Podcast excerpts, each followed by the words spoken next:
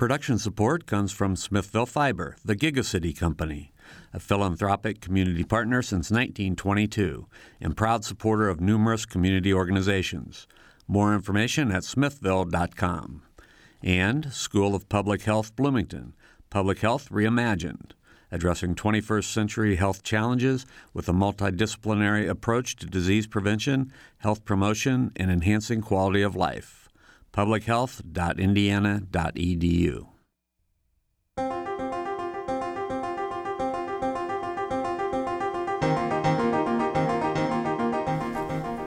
welcome to Noon Edition. I'm Bob Zaltsberg, editor of the Herald Times, along with co host Sara Wittmeyer, the News Bureau Chief for WFIU and WTIU. And this week we're going to be talking about fitness and uh, being active and good nutrition and just basic wellness as the weather starts to get warmer and we have more opportunities to get outside. So we have four guests with us in the studio.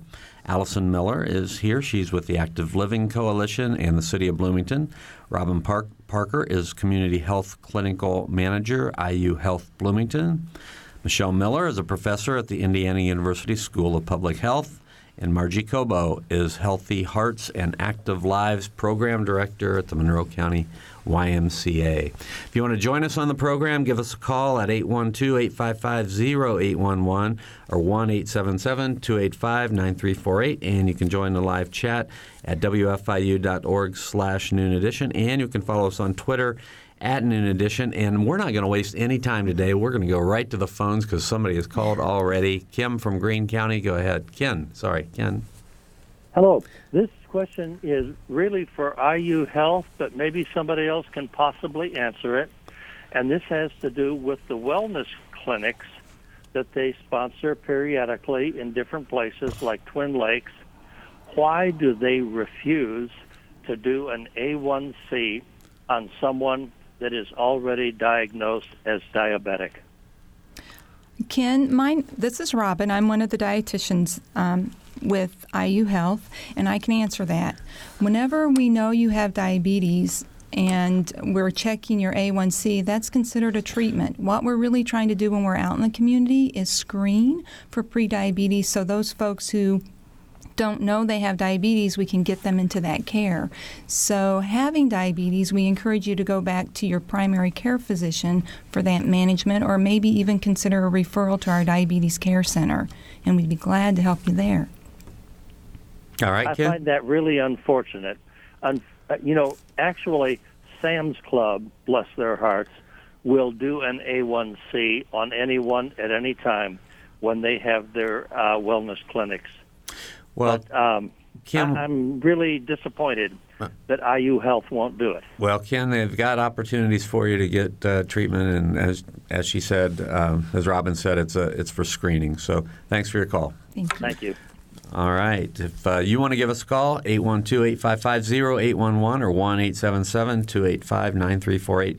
And you can join the live chat at wfiu.org slash noon edition. And you can follow us on Twitter at noon edition. Well, Robin, since we started out with you, let's let, us talk about um, you know that the different kinds of screenings that you have available in the community and where people can, if if they you know haven't been diagnosed with something but they think they may have a problem. I mean, what kind of things do you screen? Well, within our department, we have an, um, we have the um, volunteers in medicine. We also have our public health nursing department that goes out and they will choose different areas within the community to do the pre-diabetes screening and they'll go back again in six months to that area to do the screening as well. And those are um, determined and targeted by the needs of the community. Mm-hmm. So, um, you know, always be on the lookout, or you can contact us for that information where we're going to be next. And can you explain a little bit more about what um, Ken's question was? He asked about a particular kind of test, right? Right. That A1C, that is um, actually a blood test that can be done that will determine what blood sugars have been running um, for approximately three months. So it's a nice picture of how you're doing and how well you're controlling your diabetes. Okay. All right. So I have a question that probably you know Margie, Michelle, and Allison can all here chime in on. But just in my neighborhood, I've seen a lot of folks now. It's getting warmer. They're they're out running the neighborhood, but what's the best way to get started into a program such as running or, or something like the Couch to 5K without hurting yourself? Margie, go first. I guess I'll go first. Um, well, it's all about just moving, um, initially moving and then um, starting out slow, um, walking, and then adding some jogging in there. And, uh, you know, we ran a running group. Um, well, we primarily call it a running group, but we always give several walkers um, and then people that are have always walked and have always had a little desire to run. Um, and we start them out maybe running th- or walking three minutes, and then we jog for a minute, and then we kind of build up from there. Um, and do it by minutes and not necessarily by miles because your miles are always going to come along. So, That's Margie Kobo from the Y. So, and I know Michelle, you you are uh, besides your job at IU, you're a personal trainer too. Is that correct? I am, yeah, So I what am. what do you recommend when somebody comes to you and says, "Oh my gosh, I need a personal trainer," and they're just they haven't been doing anything? I mean, how do you get them started? Well, first I congratulate them for being there because they got off that couch, um, and that's that's a step. That's a huge step. People need to realize that. Um, and then the second thing is, you know, I think what the personal training field can do for, for people is help them have a plan. And um, a lot of times, programs or trying to get started and stay started, let's put it that way, um, will falter without some kind of a plan and, and literally a guide. So I kind of see personal trainers, quote unquote, as facilitators. They're going to help guide you into that mo- movement, um, keep you safe, um, help you think about what next steps can be, um, and then help give you some motivation for that. So all of those things come back to yes, I want to, I'd like to go run this 5K or whatever it is that you're going to do, but it really comes down to well, what's the process to get there um, so that they can be successful. So I think we have to think about the whole picture when we do that. So. So something I know the Y in particular really works on is getting people who start their New Year's resolutions. They do this big push, but then how do you keep them coming back? 'Cause it seems like this time of the year, I go to the Y regularly, and it, it's a lot quieter than it was in January. Sure. Um, you know, getting them into programs that they like, or you know, things that they like to do, and um, you know, when I even with cardiac rehab participants or WISE participants, which are people that have had cancer, um, you know, going through their orientation process, we set goals, and it's according to what they like to do, um, and develop a plan, like Michelle said, from there. Um, and some things are, you know, some goals are just being able to get down on the floor and get back up, um, or being able to climb stairs. Whatever it might be, it might be really small or something that they haven't been able to do since they were in their um, disease state um, or gone through, you know, surgery or something like that. But um, you know, it, it's always set goals first and then develop a plan from there and do it around things that they like to do because we want them to come back or we want them to continue and hopefully for a lifelong situation. And that seems to to to really blend in really well with what Allison does. The Active Living Coalition is about getting people to stay active. Correct? Absolutely, yeah, yeah. So um, the Active Living Coalition supports those who uh, live, work, and play here in Monroe County and Bloomington, supporting active living here in town. And we actually have a great resource fair coming up on May 21st at the Farmers Market, the Active Living Coalition Health Fair from 9 to noon. And there will be lots of vendors from around town who represent uh, different organizations who support healthy living here in Bloomington. And uh, we also, on the uh, note of we are talking about getting active and being outside, uh, the Bloomington Walking Club is also a great resource to support um, walking here in Bloomington. And it's a great social support, emotional support as well. And then you're physically active throughout. So that meets on Thursdays at Olcott Park at 6 o'clock. And it's non competitive, it's not timed or anything. We usually walk between um, two to four miles. Um, so if anyone's interested in that, come on out to Olcott Park Shelter Thursdays at 6 o'clock. Now, the Active Living Coalition, uh, you know, I'm familiar with it. I'm also familiar with Achieve. I can't Yes. tell you what Achieve stands I can for. tell you. Can you? Okay, yeah, go ahead. Yeah, Achieve stands for Action Communities for Health innovation, and environmental change. Okay. Yes. All right. Now I know that the sort of the mantra of Achieve is to you know make the healthy choice the, The easy choice, yes, right? yes. So could you guys talk about that? I mean, all all four of you, I'm sure, have some experience with trying to just help people make choices that make more sense than than uh, what they've been doing. Right, yeah, absolutely. So that comes, I think a lot of it has to do with changing the environment around us, um, making it easier to make the right choices. So whether it's, um, you know, a conversation, I work, I'm the health and wellness coordinator for the city of Bloomington and the Parks and Recreation Department as well. So something that, um, you know, we work on is um, working with our vending machine vendor and making sure that healthy choices are available there. So again, making the healthy choice the easy choice, um, supporting uh, walking breaks around some of the buildings that we have, and, and making sure that um, people feel supported in that and are able and, and want to get out and walk and get away from their desks, even for uh, a couple minutes in an hour. Um, so creating that supportive environment and, and all the groups that are involved in Achieve um, help in creating that supportive environment for healthy lifestyle choices. It seems like we have gotten so much more aware about healthy choices, but the obesity rate just keeps going up. It it doesn't seem like that should be happening that way. Where's the disconnect? I can speak to that. Um, so, as a dietitian, that's definitely a concern that we see, and um, I think it's related to the physical activity and the the amount of calories we're consuming. We do a great display for adults and children called portion distortion. I think most of us have heard of that. The actual increase in the portion sizes that we're getting, um, even of healthy foods, excess calories or excess calories if you're not burning those. Um, a really easy thing that we use and we promote is the plate method. And using your plate, about a 9 to 10 inch plate, a quarter of a plate should be a protein food, and the rest of your plate should come from the earth. A quarter of a plate holding a portion of food. And that gives you some sort of boundaries as far as what a real portion looks like versus the portions we're getting on a platter when we go to a restaurant or the portion we're getting in a bag when we go through a fast food drive through.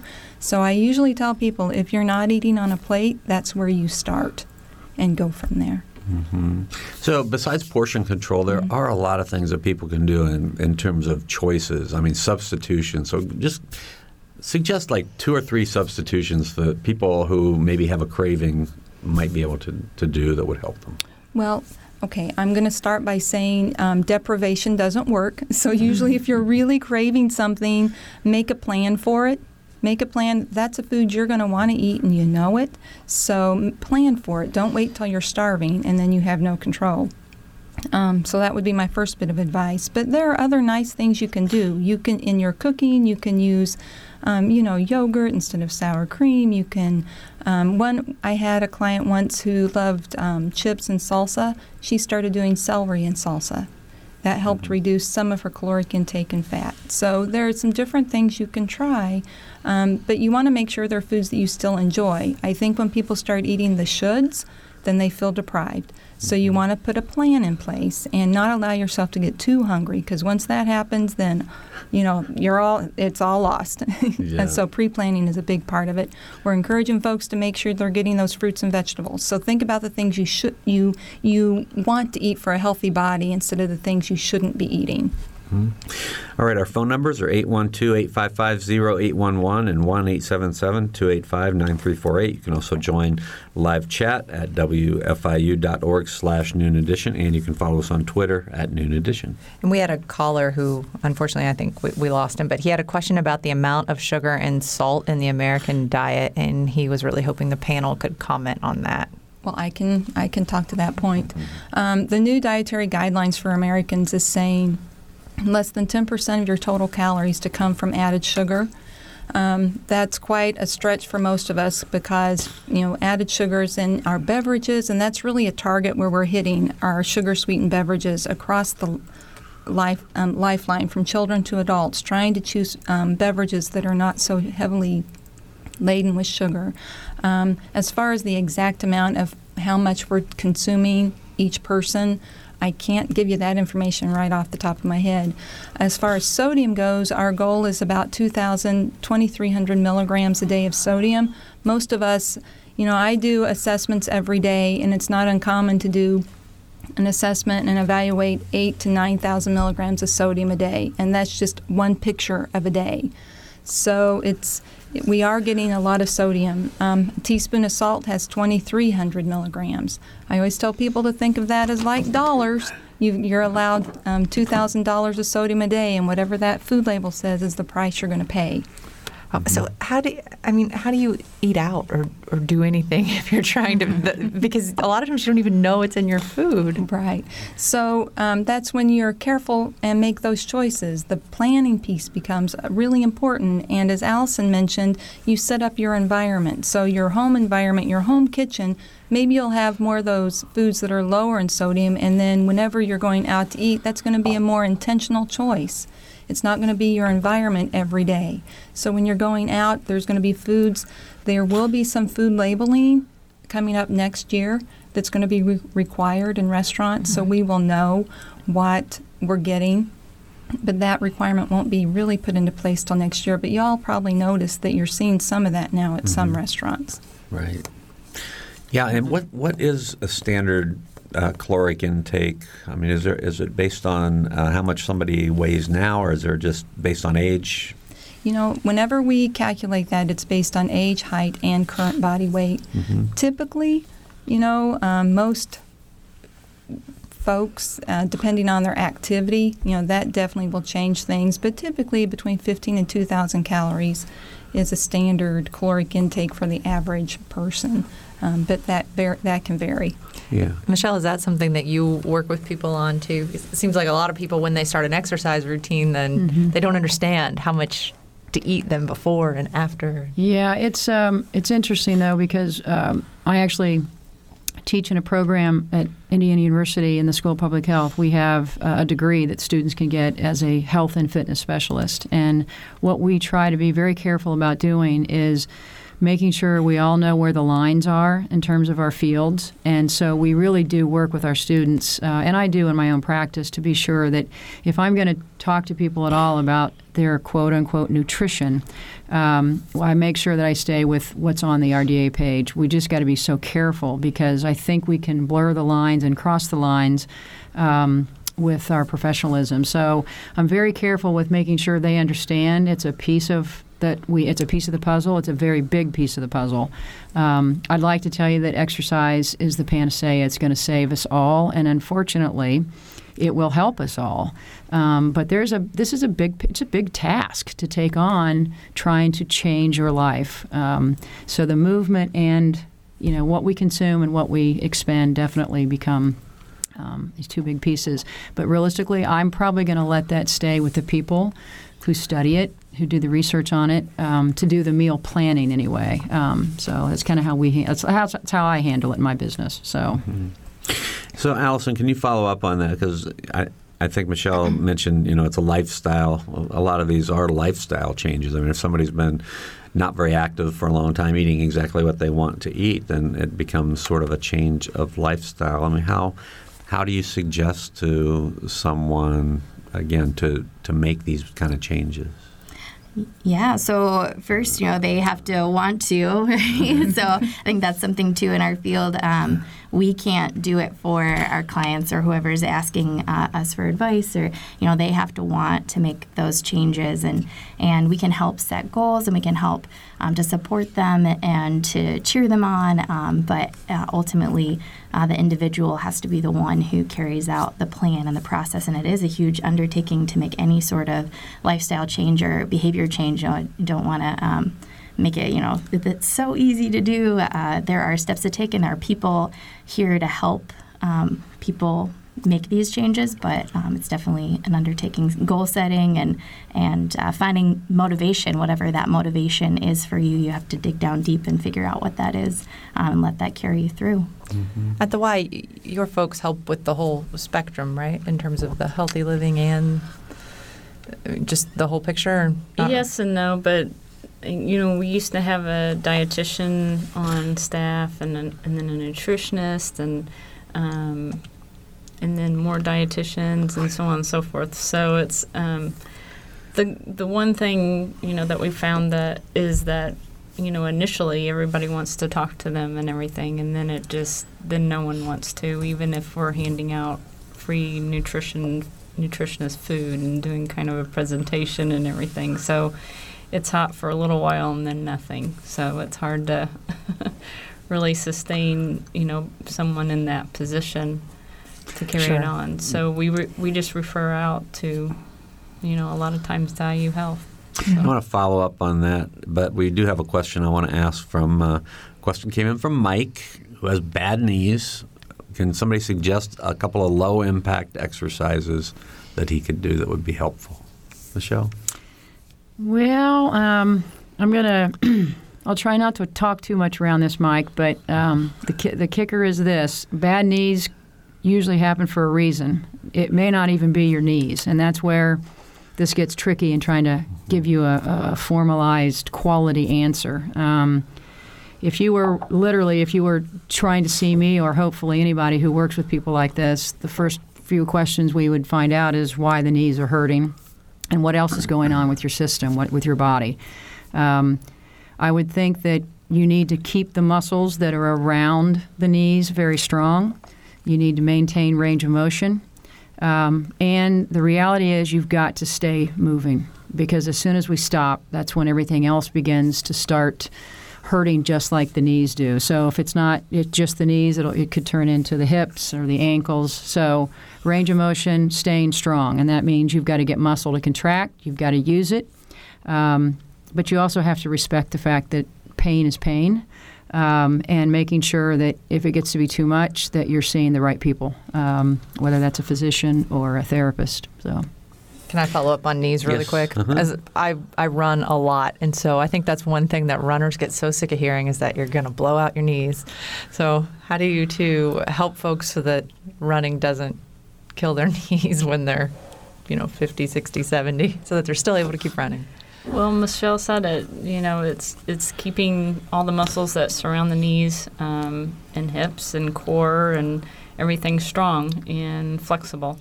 So keeping that range of motion, um, and it starts from the feet up.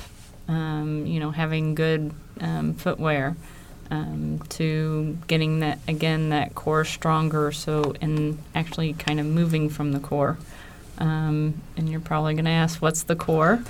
um, and I just kind of describe it, and you guys can fill in from here, um, or you know, tell me I'm wrong. But um, I just th- think about taking a barrel and cutting the the bottom out and putting around your midsection. Um, so it includes muscles in the back, in the front, on the side. Um, and then the intricate muscles that surround the spinal column are imperative. Um, and it's hard to think about strengthening those even before the outside, before the six pack or 12 pack or whatever.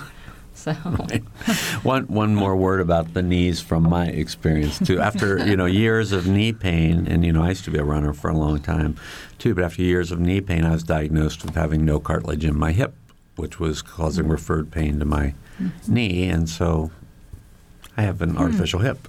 Hmm. So there you go. It might not be your knee at mm-hmm. all. It might be mm-hmm. your hip. So, all right, we're going to take a short break. You're listening to Noon Edition, we're talking about health and wellness. If you have questions, give us a call after the break at 812 855 0811 or 1 877 285 9348. You're listening to Noon Edition.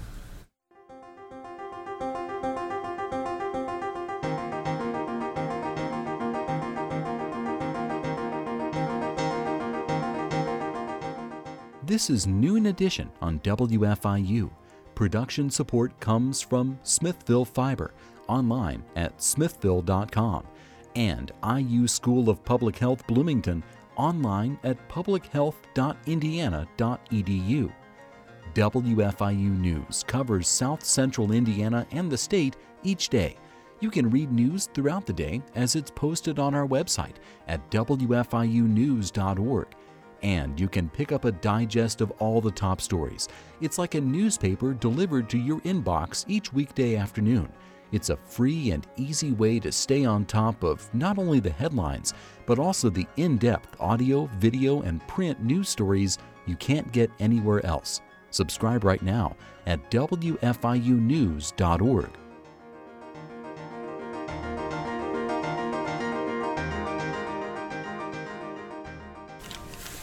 Welcome back to Noon Edition. I'm Bob Zaltsberg along with Sara Wittmeyer, and we have four guests with us today talking about health and fitness and wellness and nutrition. Allison Miller from the Active Living Coalition in the city of Bloomington, Robin Parker, the Community Health Clinical Manager of IU Health Bloomington, Michelle Miller, professor at the IU School of Public Health, and Margie Kobo, Healthy Hearts and Active Lives Program Director at the Monroe County YMCA. You can join us at 812-855-0811 or 1-877-285-9348. You can also join the live chat at wfiu.org slash noon edition, and you can follow us on Twitter at noon edition. And I would encourage you to give us a call because we have four great minds in here talking about these issues, and they can they can help get you excited and um, inspired to get out there and do some work.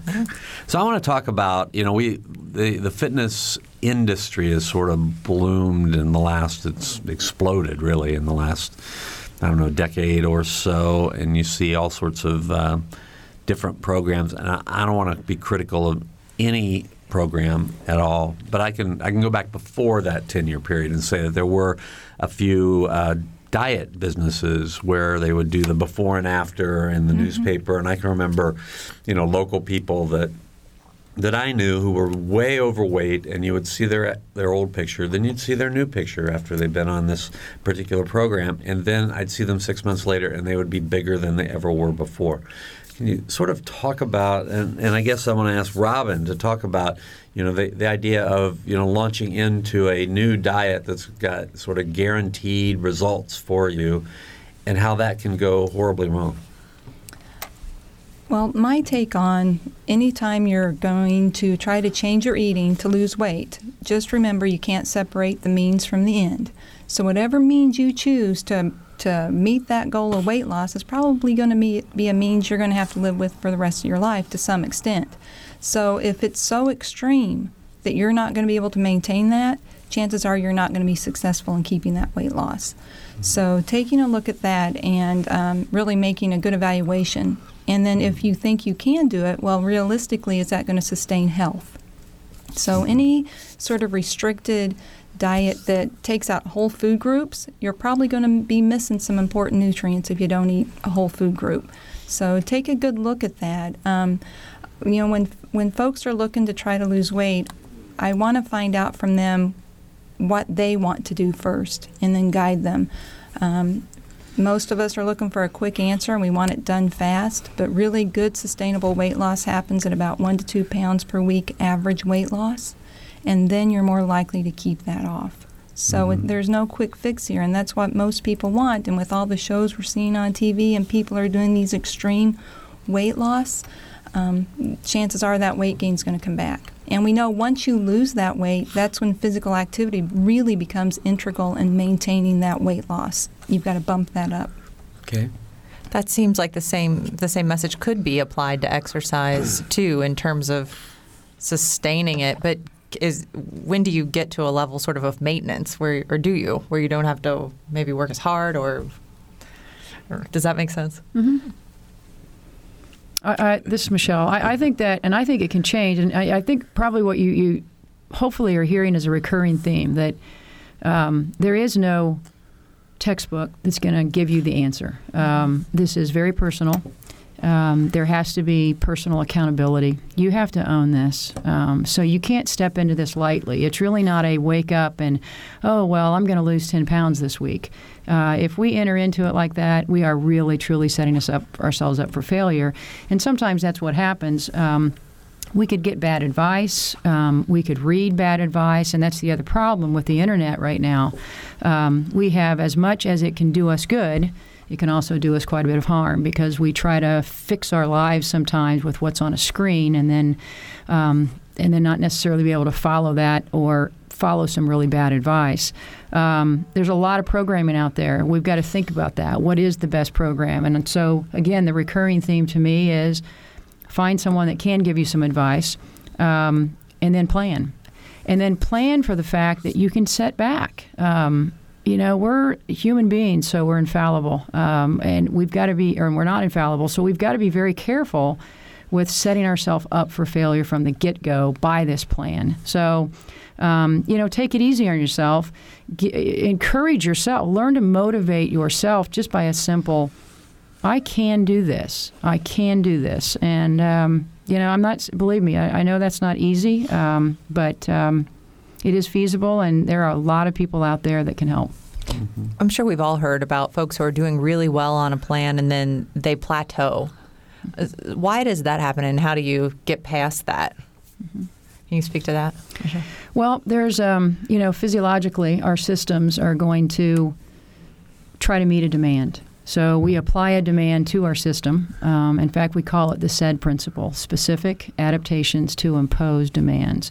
Um, so it depends on how we impose that demand on the body. But what we also know is that somebody who enters into trying to get, let's say, fitter or become uh, better at what they do, if they already have attained or achieved a certain level of exercise and fitness, it will. I, we can tell you that it is harder for them to make changes than somebody who begins from a from a very low baseline.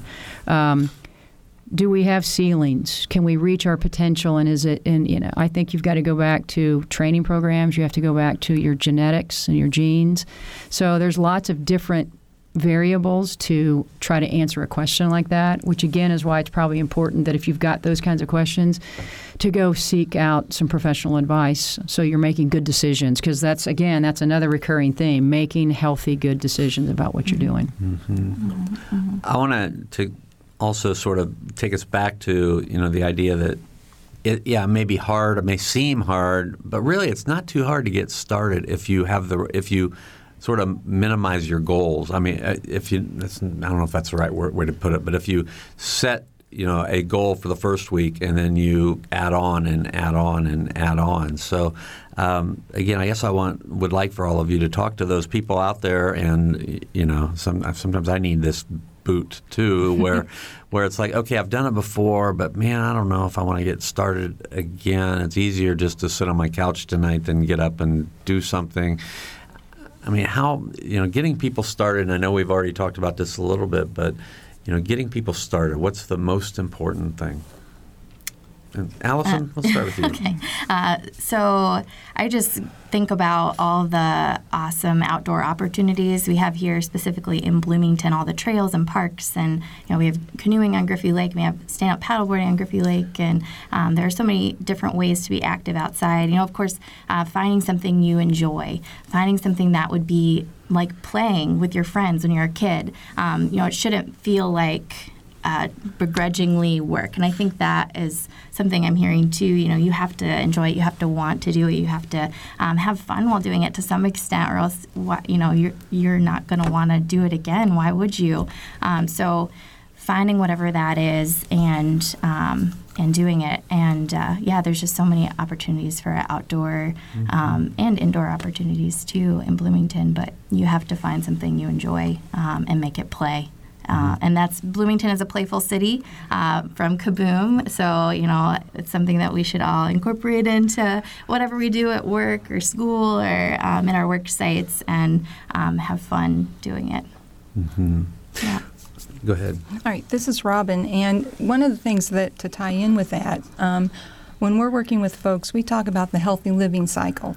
So part of that healthy living cycle and versus the diet binge cycle or whatever that whatever you want to call that, the healthy living cycle is we just find something, just one thing, whether it be a physical activity, and that might be going outside to walk the dog. It might be deciding they're going to eat one fruit today, but something we know that they can set up to win.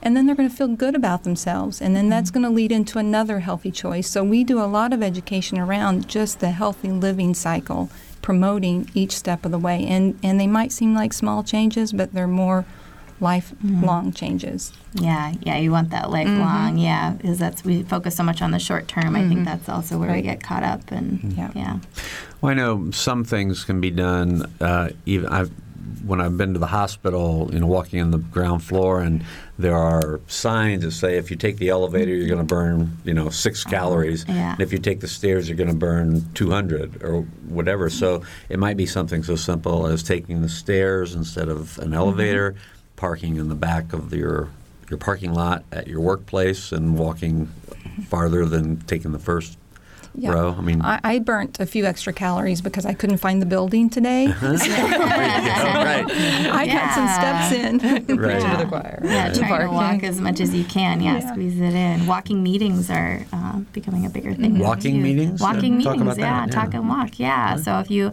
have a meeting with someone, if it's feasible to walk at the same time, um, then doing that instead of sitting for an hour or two and having the same conversation that you would have had while you were being active. Um, yeah. This raises something that's been on my mind a lot, or the Fitbits, and Yeah. we've heard that you know they're they they're not the most accurate. Yeah, I see I see a few of them there. Um, what are they good for then if they're not necessarily accurate counters? I think accountability. Mhm. I mean, it's huge. I mean, if you don't have social support, if you d- don't belong to a group, if you don't belong to, or if you don't have a huge family or have that family support, um, you know, you can go out by yourself, and if you haven't reached 10,000 steps for that day, you know, walk until you reach 10,000 steps. And ten thousand steps is the minimum that most folks are supposed to get. Yes, for the, for the most part. But um, and most of them, you know, they set a step count. So once you get, you know, let's say your initial count is three thousand steps, and then they'll it'll set a new goal for you. So, you know, it, it just keeps on increasing, and hopefully get to ten thousand steps. But I mean, 10,000 steps is a guideline. It's, you know, the word's out there, you know, get at least 10,000 steps. But some people, you know, I know, well, I didn't get, I, I had 9,500 steps at 10 o'clock, so they went out and walked their dog again. So, um, you know, but a, a lot of it's just accountability and, you know, what's going to make you accountable and finding that source out there, whether it's, you know, you ran two miles this morning and posted it on Facebook or whatever. So, Not everything works for everybody, right? I mean, everybody's got to find their own way. I mean, those a Fitbit um, kind of works for me um, because I want to. I like to look at my statistics and check them, and so I think that could work for me. You know, I had the My Fitness Pal app on my phone, and that really worked for me at one point, and then. You know, some other things happen. but now, you know, if I get back to that, I know that would work for me. But you know, my wife is like, ah, those things don't work for me. I'm not going to try them. I'm not going to do it. So you just have to find what's what's right. Mm-hmm. Yep. Okay, our phone numbers again 812-855-0811 in Bloomington or 1-877-285-9348. You can join the live chat at wfiu.org slash noon edition and you can follow us on Twitter at noon edition. We're talking about fitness and wellness and and nutrition today and you know we've got people here who can talk to those of you who are you know already running 10ks and want to go further and we can talk to people who just want to get started. So give us a call if you have any questions at all. And we were talking a little bit earlier about just fad diet trends, but I don't I don't know if it falls in the category of fad diets, but folks who do things like go gluten free. I feel like that's been one that's been happening mm-hmm. a lot lately. Um, Robin, can you can you speak to that, or is that sort of the same idea? You're cutting out a food group, and maybe you shouldn't be, or Well, again, that would be dependent upon why they're going gluten free. There are certainly people out there that are diagnosed celiac sprue. They need to do that. There are some folks that um, feel better whenever they don't have gluten in their diet. And so, what we try to do with those folks is try to make sure that they're getting a well balanced diet anyway. You know, and there there are lots of opportunities. Back in the day when I first started as a dietitian in the 1980s, to find any uh, anything gluten free was was terrible. If I got a referral for a gluten free diet, I would just cringe. So thank goodness there are more options now. Um, from a, a medical standpoint, I would want to see you know why they're cutting out those foods rather than you know excuse me we have to respect if they feel better it's the person directing their own care but my job would be to analyze what they're doing and make sure they're getting what they need but there are there's always going to be some sort of trend going on and there are days I'll come to work and I'll, somebody will call me and ask me a question. And I think I must have missed a day in class because it seems like something's new every day in nutrition, and um, it's hard it's hard to keep up with it. And the thing about food is we're all experts. We all eat. So everybody's got a story to tell and a testimony to tell about their favorite food and, and the goodness that it has, or maybe what didn't work for them, so they recommend other people not eat a food too. So, Yeah. yeah.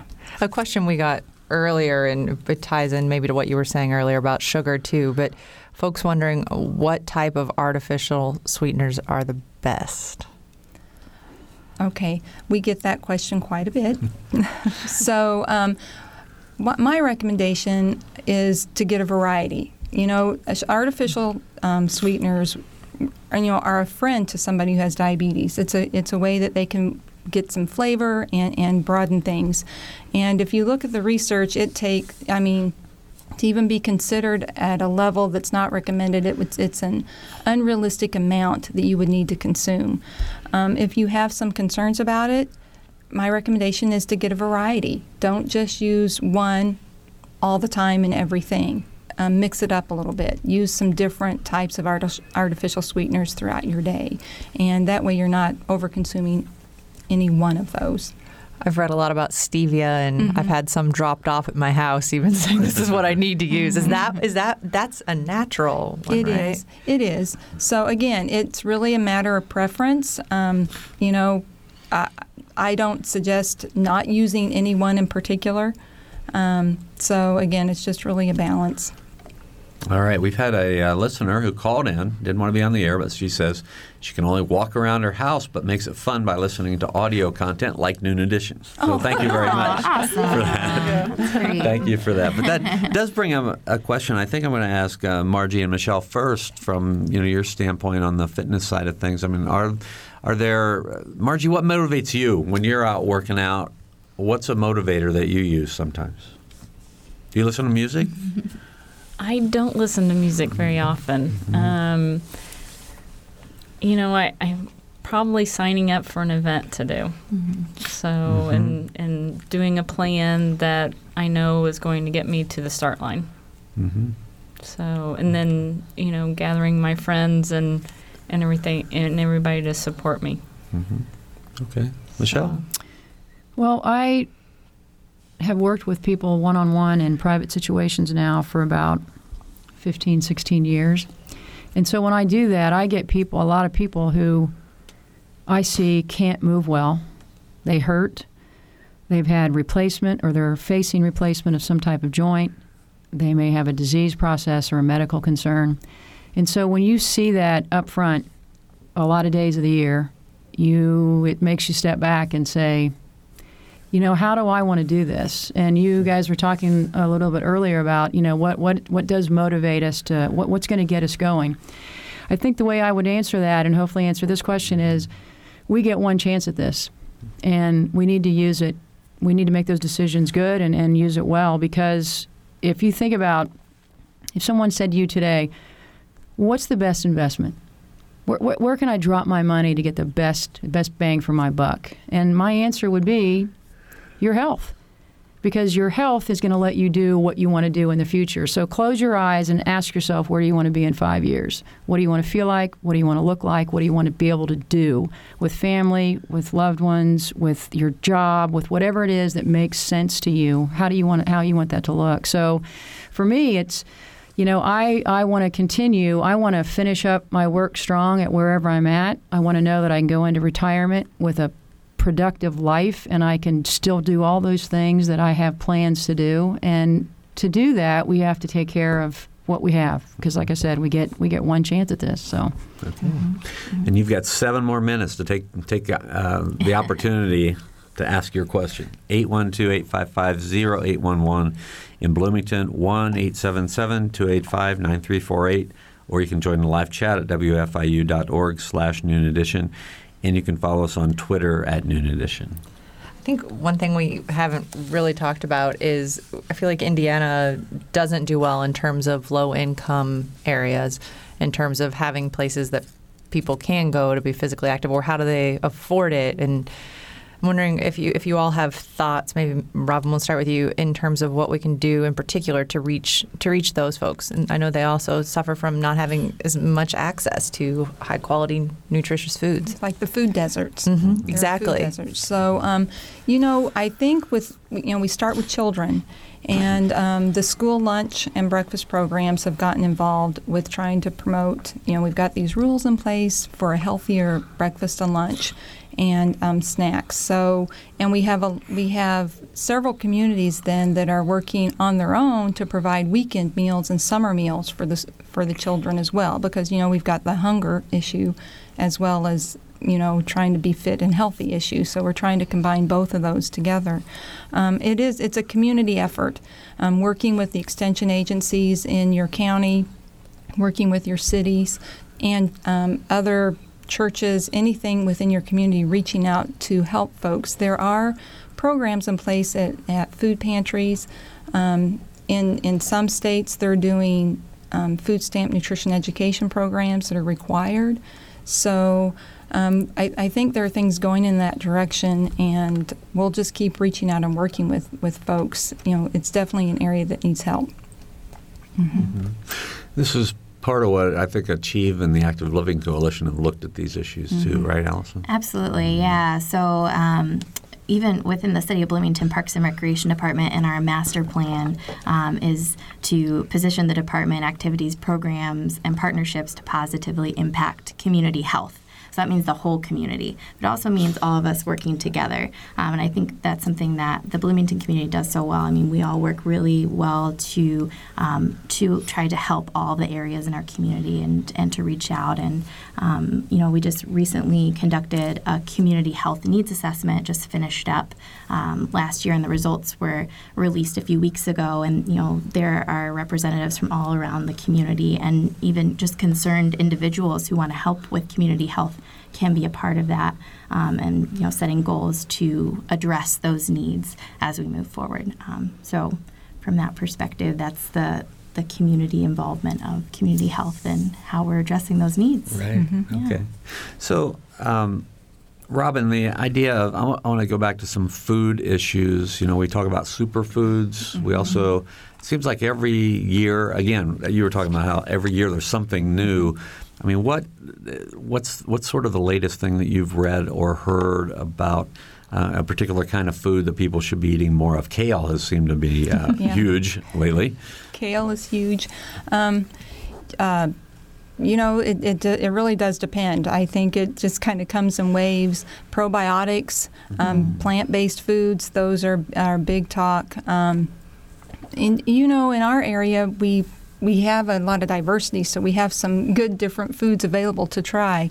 Um, but um, I'm trying to think of anything that has been off the wall that I have heard recently. You're mentioning probiotics. I know in our InStride magazine, we have a story next month about gut bacteria, which seems to be getting a lot of play. What what is that?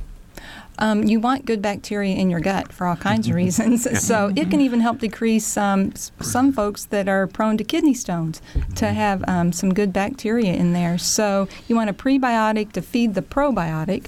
So it's sort of a partnering effect, but um, there is goodness to that. Um, you know, you can get some nice probiotic in simply drinking some kefir. If you've not done that, that's a great way to get some probiotic into your diet, and it t- I think it tastes pretty good.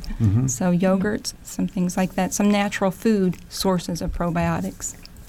We've talked a lot about weight loss and exercising for that reason, but what about strength training and the importance of mixing that in? And how um, how can you do that if you don't necessarily want to look like you're gaining muscle? I feel like that's some, a reason a lot of folks And don't can I, want can I to. throw in uh, stretching and you know flexibility? Yeah. So weight training and flexibility. Michelle, you want to go? You're looking at each other. we have about three minutes to go. Okay. Um, so I think th- the beauty the beauty of this is as much as and I'm sitting right next to the director of the YMCA, right? This gigantic big building, and now there's two of them. But I have to tell you, folks, the reality is your gym, you're carrying it around. Use your body. Um, eh, there's so many body weight exercises now that are so that can be just foundational and fundamental for your movement. So you know, if you learn to use that and use that well, and, and there is some science to that and there is some technique, but um, in your own home, you can, you need a stairwell, you need soup cans, you need milk jugs, you need something that can cause a stress to the muscles to help you gain strength. Um, and kind of like the food in terms of how you might change your diet, eat more, eat less, you're not going to make uh, large changes overnight anyway. Um, I'm not real sure it would take quite a bit of time in a gym with a lot of volume and a lot of weight to make a huge change in a body, even with a female. So we have to be, you know, I think sometimes there's um, misconceptions about out there about what, what strength training is going to do, and yet it is so critical to having you be able to get through your life and through your day well, because if you move more efficiently, uh, you have more energy to move uh, in the long run. So, a strong body, being flexible, range of motion in their joints, uh, and strong muscles is imperative to that. So, um, even if you think you don't want to do it, uh, I'm here to tell you you probably should do it. So, Margie, 30 seconds just to wrap us up. I am in complete agreement. Um, we can take all the machines and dig a big hole and put them in there and be just as efficient using our body weight. Mm-hmm. Um, and creating it's all in creating an overload and recovering from that. Mm-hmm. Um, so just move. Okay. All right. I want to thank our guests today Allison Miller, Robin Parker, Michelle Miller, and Margie Cobo. For producer Sophia Salaby, engineers Mike Pash, engineer Mike Pashkash, and Sara Wittmeyer, I'm Bob Zaltsberg. Thanks for listening.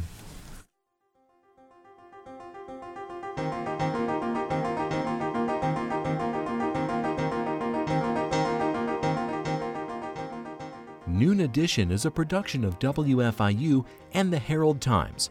A podcast of this and other WFIU programs is available at WFIU.org.